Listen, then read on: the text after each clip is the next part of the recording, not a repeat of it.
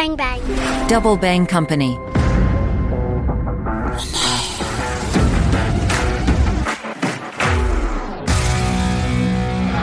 Salut les internautes, mon œil se penche sur le monde de Bertrand Besancenot, ancien ambassadeur de France au Moyen-Orient, consultant senior advisor chez ESN Network. On s'intéresse dans cet épisode à la question quelle relation avec la zone MENA dans un monde post-guerre Israël-Hamas? Je suis Rizlan Mathieu, vous écoutez Mon œil. Bonjour Monsieur Besancenot. Bonjour. En considérant les mutations géopolitiques actuelles, pensez-vous que l'accord historique de 1945 entre les États-Unis et l'Arabie saoudite est toujours pertinent ou est-il devenu obsolète face aux nouveaux défis internationaux?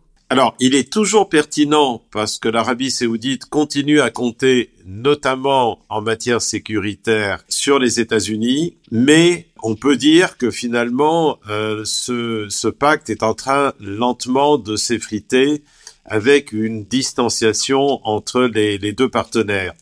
Alors, distanciation qui s'explique à la fois sur le fond parce que les États-Unis ne dépendent pas euh, du pétrole venant d'Arabie saoudite, et deuxièmement parce que euh, les rapports aujourd'hui entre les nouvelles autorités saoudiennes et l'administration Biden ne sont pas au beau fixe.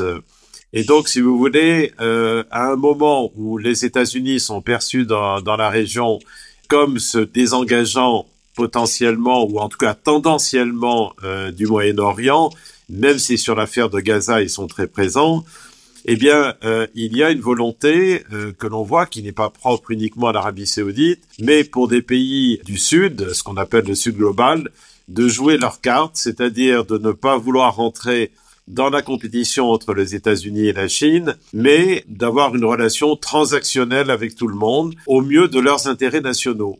Et de ce point de vue-là, on le voit par rapport dans le, le souhait de l'administration Biden de parvenir à une normalisation entre Israël et euh, l'Arabie saoudite, on voit bien les Saoudiens disent euh, d'accord sur le principe, mais voilà nos conditions.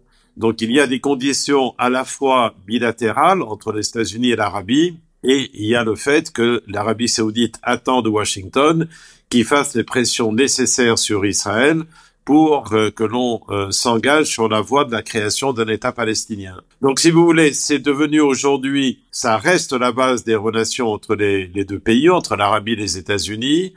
Les uns et les autres euh, continuent à dire qu'ils tiennent à ce partenariat privilégié, mais on constate une distanciation qui est en cours et euh, une relation qui est devenue beaucoup plus transactionnelle qu'une relation d'allié inconditionnel comme ça a été le cas pendant longtemps. L'Arabie saoudite était prête à signer les accords d'Abraham avant les attaques du Hamas. Est-ce que ces accords pourront être à nouveau d'actualité un jour? Bah, Tout dépendra du résultat, enfin, de l'issue de la crise. Si, in fine, après, lorsque le, le, le conflit s'arrêtera, parce qu'il s'arrêtera un jour, euh, si on s'est engagé sur la voie de la création d'un État palestinien, à ce moment-là, c'est tout à fait possible. Et euh, c'est vrai que les Israéliens y tiennent beaucoup parce que naturellement, ceci aurait des implications majeures en termes de reconnaissance dans le monde musulman. Euh, les Séoudiens savent très bien qu'ils tiennent une carte importante, un véritable joker, et naturellement, ils n'ont pas l'intention de ne pas la monnayer, si je puis dire.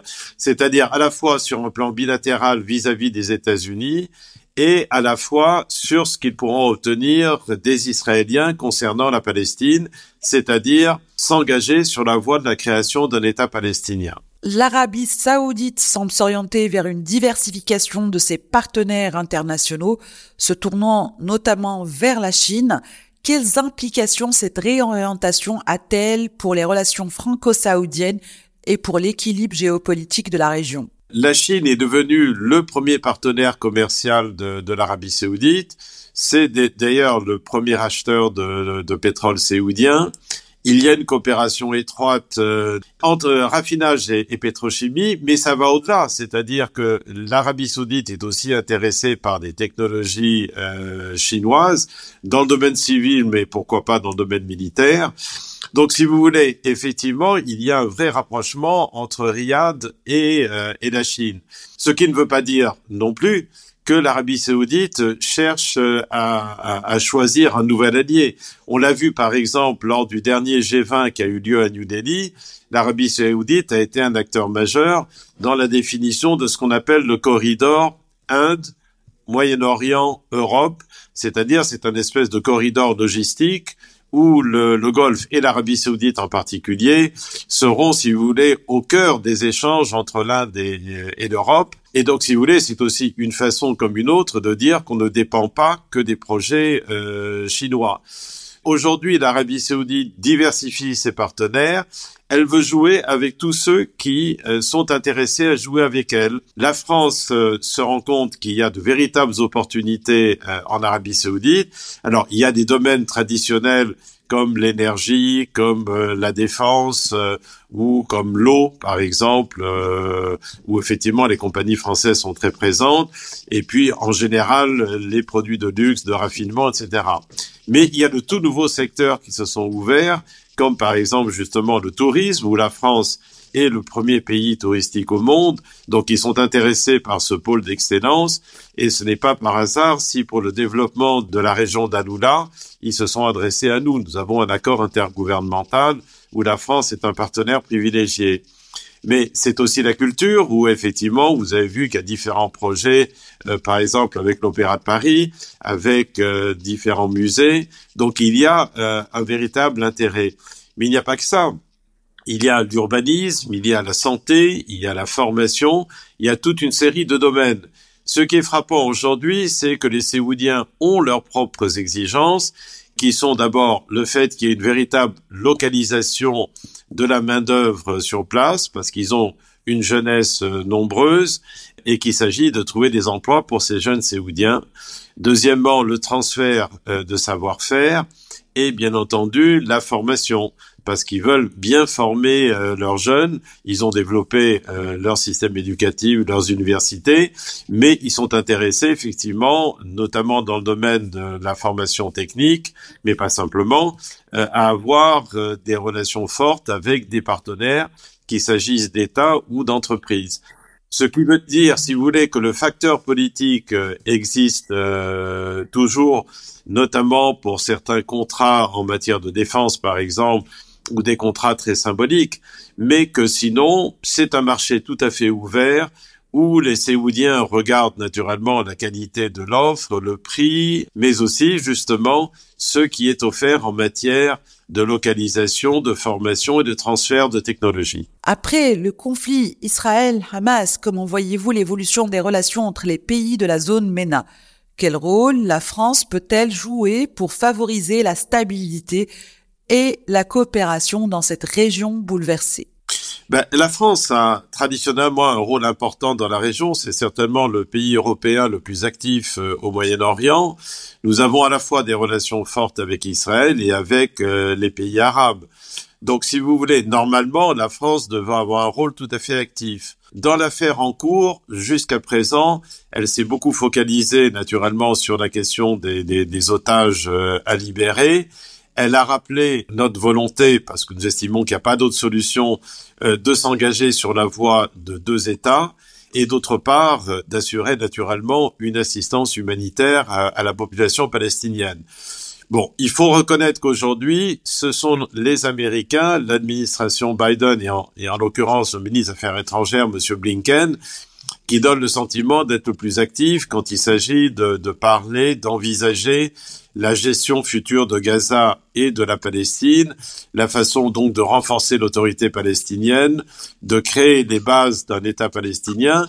Tout ceci sont des secteurs où la France et l'Europe normalement devraient être leaders, mais je suis obligé de constater que pour le moment, c'est plutôt les États-Unis qui, qui le sont. Ce qui ne veut pas dire qu'il n'y aura pas une initiative française. Je pense qu'il y a des réflexions en cours. Euh, sur le plan européen, c'est plus difficile parce qu'il y a des avis euh, encore malheureusement divergents entre partenaires européens. Donc je pense que là-dessus, la France doit jouer un rôle leader. Des rumeurs suggèrent la présence de réserves pétrolières à Gaza. Selon vous, quelle influence cette perspective pourrait-elle avoir sur les dynamiques de pouvoir et les tensions dans la région? Bon, si vous voulez, le gaz est, disponible dans beaucoup de régions du monde, euh, donc je ne crois pas, si vous voulez, que les capacités de Gaza soient un élément déterminant dans la politique qui sera adoptée à l'égard de, Gaza. Ça, j'avoue, je n'y crois pas. Vous avez effectivement des ressources à la fois en Israël, au Liban, donc il doit y en avoir au large de Gaza. Mais quand vous regardez le, développement très fort des capacités qatari, par exemple, mais également bon d'autres d'autres sources, euh, la façon dont les États-Unis ont réussi euh, rapidement à remplacer, si je puis dire, euh, la Russie dans beaucoup de pays européens. Donc, si vous voulez, bien sûr, il y a toujours un intérêt pour la ressource gazière, mais disons que les sources ne manquent pas, et je ne crois pas que dans le dossier de, de Gaza, la question du gaz soit déterminante. Avez-vous suivi les déclarations du chef de la diplomatie européenne concernant Israël et le Hamas? Quelle est votre analyse de cette déclaration et de leur impact potentiel sur les relations internationales? Ce qui est exact, c'est que le gouvernement de M. Netanyahou a très clairement eu pour politique de marginaliser l'autorité palestinienne pour continuer à coloniser la Cisjordanie avec euh, visiblement l'espoir ou la vision de l'annexer euh, un jour en conservant simplement quelques bantoustans pour les Palestiniens. Et pour le reste, euh, c'était des arrangements de sécurité avec le Hamas parce qu'effectivement, le Hamas ne reconnaissant pas l'État d'Israël, eh bien, il n'y avait pas de négociation proprement dite euh, à avoir, mais il y avait simplement des arrangements de sécurité financés euh, par le Qatar, mais qui faisaient partie d'un accord entre les États-Unis, Israël, le Qatar et les autorités de, de Gaza. Donc, si vous voulez, effectivement, on comprend très bien que M. Borrell, euh, dans cette affaire, ait souligné qu'Israël était finalement euh, satisfait d'avoir euh, des arrangements de sécurité avec le Hamas, euh, parce que finalement ça l'arrangeait et que ça correspondait aux objectifs de M. Netanyahou. Naturellement, ce que nous voyons aujourd'hui, la crise à Gaza, montre à quel point c'était un faux calcul et tout ceci montre euh, les, les, erreurs euh, de la politique de M. Netanyahou, dont je pense il paiera le prix. Depuis le début de cette année, l'Iran, l'Arabie saoudite et les Émirats arabes unis ont rejoint le club des BRICS. Quels sont selon vous, les répercussions de cette expansion sur la dynamique géopolitique au Moyen-Orient? En particulier, comment percevez-vous l'impact de cette adhésion sur les relations de ces pays avec l'Occident? Je vous ai dit euh, un petit peu plus tôt qu'effectivement l'Arabie saoudite, comme d'autres pays, euh, sont intéressés par une politique. alors je n'utiliserai pas le terme de non aligné, mais en tout cas une la politique, enfin rentrer dans un groupe qui en principe n'entend s'aligner ni sur Washington ni sur Pékin. Alors, c'est vrai que euh, la, la, Chine fait partie par définition des BRICS et que en réalité, c'est un groupe euh, qui regroupe des pays très différents, aux intérêts et aux politiques très différents, mais c'est une façon, si vous voulez, euh, puisqu'on s'oriente de plus en plus vers un monde multipolaire, pour des pays, de grands pays comme comme l'Arabie Saoudite, eh bien de faire partie d'un club, si je puis dire, où l'on peut avoir euh, un, rôle, une influence, et le, le, gouvernement saoudien tient à développer son soft euh, power. Donc je pense que vu de l'Arabie saoudite, c'est une façon que, comme une autre de participer à euh, ce qui est en train d'émerger comme un nouvel ordre multilatéral, bon, qui n'a pas encore trouvé son équilibre, c'est le moins qu'on puisse dire, mais dans ce secteur, c'est une façon de marquer son autonomie. Donc je pense qu'effectivement, euh, plusieurs pays sont intéressés, comme les Émirats arabes unis, comme l'Égypte, comme d'autres, à faire partie de ce club. Encore une fois, c'est un club qui a le mérite de marquer l'autonomie euh, internationale, enfin ou de la diplomatie de ces pays. Je ne suis pas sûr que ça soit un espèce d'axe euh, uni et menant une politique. Non, ils ont des, des points de convergence c'est-à-dire effectivement, pour certains, ce sont des sentiments anticoloniaux, euh, pour d'autres, c'est une façon de, marquer leur don d'alignement euh, sur Washington, euh, pour d'autres, c'est une façon de marquer euh, que la politique occidentale est perçue comme étant une politique de deux poids deux mesures. Enfin, il y a différents éléments qui motivent euh, les pays qui souhaitent entrer dans les BRICS.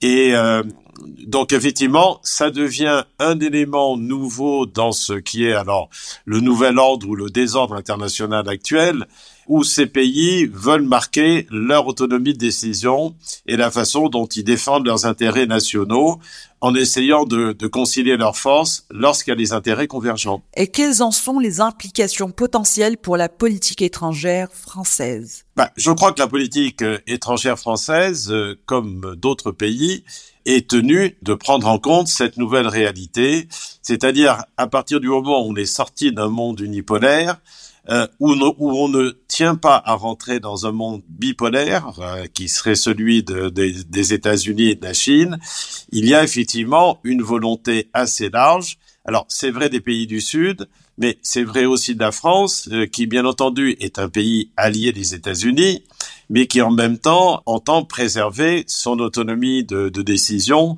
et de faire valoir notamment les intérêts européens. Donc si vous voulez, je crois que la politique euh, française prend en compte les nouvelles réalités.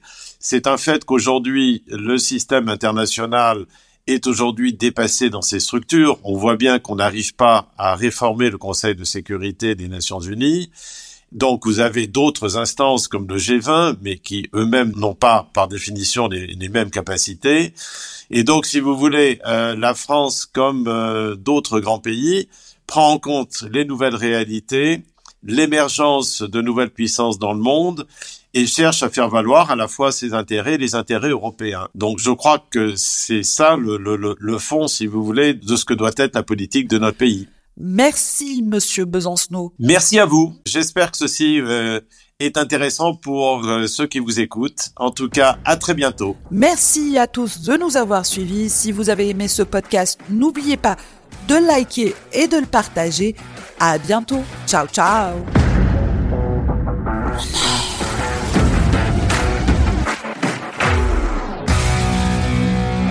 Bang bang. Double Bang Company.